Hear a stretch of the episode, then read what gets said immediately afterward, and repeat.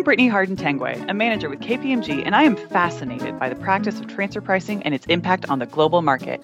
Join me each episode as I explore the transfer pricing world with specialists who will explain the ins and outs of this niche practice where tax meets economics. As we've discussed in previous episodes, setting the transfer price for cross border transactions between related parties is a natural byproduct of our integrated globalized economy.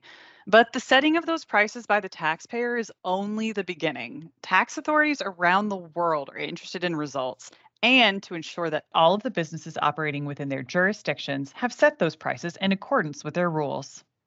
Noncompliance by any entity within their borders could potentially result in tax authorities missing out on substantial tax revenue. But how is this actually put into practice? With me on our journey today are Tara Adams, Transfer Pricing Principal with KPMG. Hi, Brittany.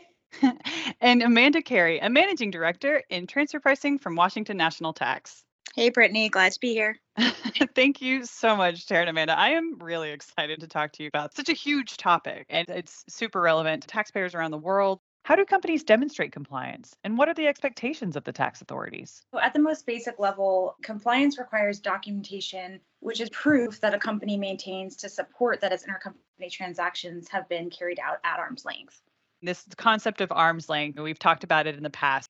That's right. In prior episodes, there's talk about what is transfer pricing and why does it have to be arm's length. And really, what tax authorities want is to have proof of that and to document that everything is being carried out as expected. One of the words that comes to mind to me around transfer pricing documentation is just transparency, right? It's that opportunity that a taxpayer can have to state why their transactions are arm's length and ultimately the purpose is to be handed over to tax administration so they have the information necessary when they're conducting risk assessments or audits. We have these multinational enterprises, they're global, they're having to deal with all of these different tax authorities. The arm's length standard, arm's length principle is in place to help us avoid double taxation for these entities. We haven't really talked much about the OECD. Can we talk about the role the OECD plays in transfer pricing over time, transfer pricing is becoming more and more important to tax authorities. And you're seeing more and more documentation requirements being put in place in local jurisdictions. And where the OECD comes into play is that it has provided guidelines on what documentation should look like or should be provided to support transfer pricing around the world. And the aim of that is really to provide something in a standard format with a common template in order to not only enhance the transparency, but also keep compliance costs in check and help set a standard framework so that a multinational that operates in 100 different countries doesn't have to think about 100 different sets of rules one way to think about this is think about the rules of the road. If you're driving globally, you're taking a great road trip, it's helpful to know that red means stop and green means go. And that's consistent wherever you're going to go. That's a really great analogy. When we're looking at these different rules, details matter. So the OECD has essentially tried to harmonize this through what we call the OECD guidelines. How does the OECD guidelines play into documentation and these documentation requirements for transfer pricing? Great question. As Amanda mentioned, almost every country might have their own set of rules around transfer pricing documentation. And what the OECD has sought to do is to have a standard approach to transfer pricing documentation that both enhances the transparency for tax administrations, but also does take into account the compliance costs for companies around the world. So, trying to strike that balance and providing at least some cohesive standardized approach we could spend a ton of time analyzing if we don't take a cost effective approach then the burden just becomes too much for the taxpayer. That's certainly right and that was what the goal the guidelines were around transfer pricing documentation. The reality is we haven't necessarily seen in practice that every country has adopted the OECD guidelines as is and that's one of the challenges that we find many clients have today is how to navigate this complex world when the rules aren't exactly the same in every country. They might have a similar foundation in the OECD guidelines, but different countries have adopted different standards. if we're trying to think about it, rules of the roads, maybe every country agrees that red means stop and green means go. But in certain countries, you can take a ride on red, whereas exactly. in others, you might get a ticket. The OECD's approach to transfer pricing documentation, I think of it as the three legged stool. You've got country by country reporting, or sometimes you might hear of it as C by C. You've got the master file and then the local file. Let's talk about each of those. So, C by C, country by country, what is it? The purpose there is really to be a big picture, high level risk assessment of a company's global footprint. It's kind of a standardized format for the entire multinational where you've got the same information for each country in order to take that high level look and focus where might be the most important places for transfer pricing.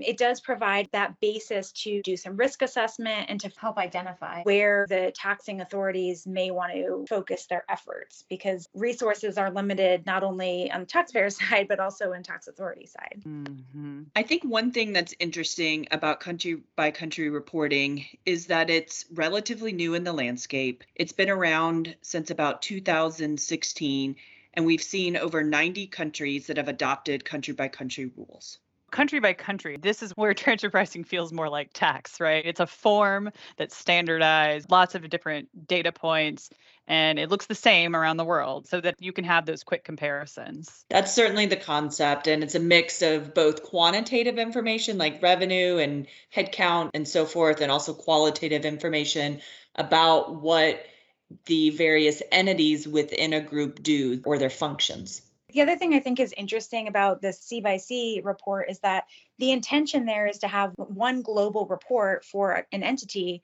that is then exchanged amongst tax authorities. So that's really a unique concept where historically transfer pricing documentation has been prepared for a local tax authority and this concept that the OECD has brought up and especially with the C by C report this idea of sharing supporting one of their key concepts of transparency yeah, and attempting to balance out some of that asymmetry of access to a multinational's information about its global activity. On that topic of getting a high level overview of what's really going on, let's talk about the other prong of that stool. Tara, can we talk about the master file? Sure. Like the country by country report, you typically have one master file for an entire multinational. But where it differs greatly is we are no longer a form, but now we are, are telling the overview of the company. The OECD and their guidelines even refers to it as a blueprint for the overall group. The C by C report is one report for the whole company. The master file, similar, is that one report for the whole company. But the master file is where you can kind of put into context a lot of the things that may be summarized high level in that C by C report. So the master file is telling not only what drives the value and what creates value in the company, but where does that happen? What are the major types of transactions that this company is entering into? See, I think one difference in contrast to country by country reporting is that where you are required to file the master file, it's typically done locally. So in a given jurisdiction, there's other jurisdictions, right, where you just need to have it prepared in case the tax authorities ask for it. So we don't see tax authorities actually exchanging master files like you do with country by country reporting. We've spoken previously on this podcast about the master file in the context of value and why value is so important to transfer pricing. Because there's one master file for the whole group, it's kind of the annual report, and you're telling the story for the whole group. But the local file, that's the third prong of our stool. So now we can sit even. the local file, that's different because there's one for each country, and they're each unique. Yeah, that's right. The master file provides the big picture story, and the local file is then that next level down. Usually, there's a local file for each country in which a company operates, or maybe one for each entity. And that's really intended to say within the context of the master file, within the context of the global value creation, what's important for the transactions that are happening in a given country. So it takes it down to that local level for the local file. The local file is where we're actually talking about the transactions. So far, C by C, master file, everything's setting the stage. But once you start preparing your local file, that's what is really going to be under scrutiny to the specific individual tax authorities in the context of everything else. Is that right, Tara? That's right. This is where you do see, I'll say, the the greatest variation in terms of what the rules are within a given country for this type of documentation. Do they need to submit it? Are there penalties? What language does it need to be in? So you just see a big variation in how local file is implemented across countries.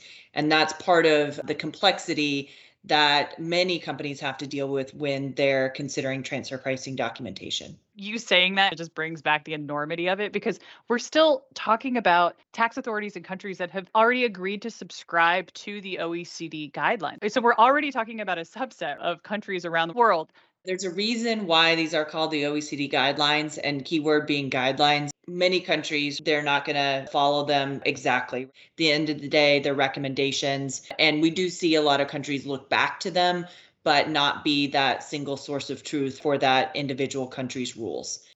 As a taxpayer, how can you keep up with all these changing rules? It takes a lot of work to understand what the rules are in the various jurisdictions, but breaking it down, a lot of companies think about what jurisdictions they're located in, and what their risk profile is in that country. It could be things like the size and the nature of the transactions that really dictate that risk profile, and even some of their audit history. From there, they're going to make a plan as to where they need to do their documentation.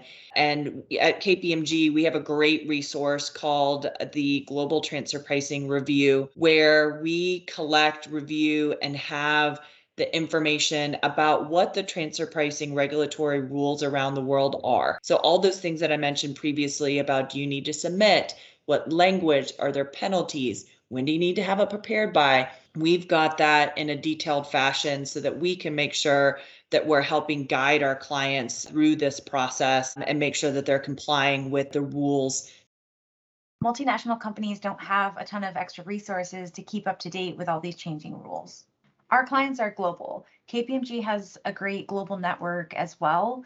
We're able to consolidate a lot of that information where it's referenceable to help ease that burden and be able to share that knowledge with all of our clients that are trying to grapple with the same issue to be able to coordinate and pull all of our resources in the same direction to get the latest and greatest information in a way that is comparable and digestible and easily accessible by people at KPMG to be able to provide that information to their clients and share it on a moment's notice. It's pretty astounding. And it's one of the things that I'm very appreciative of whenever I'm working on solving problems and understanding more about how we can help our clients better operate in the world. One other thing that I think is really helpful about the global transfer pricing review is, is to help not only understand all the rules, but communicate those on a consistent basis. So, again, we think that driving around, everyone knows wherever you go that red means stop.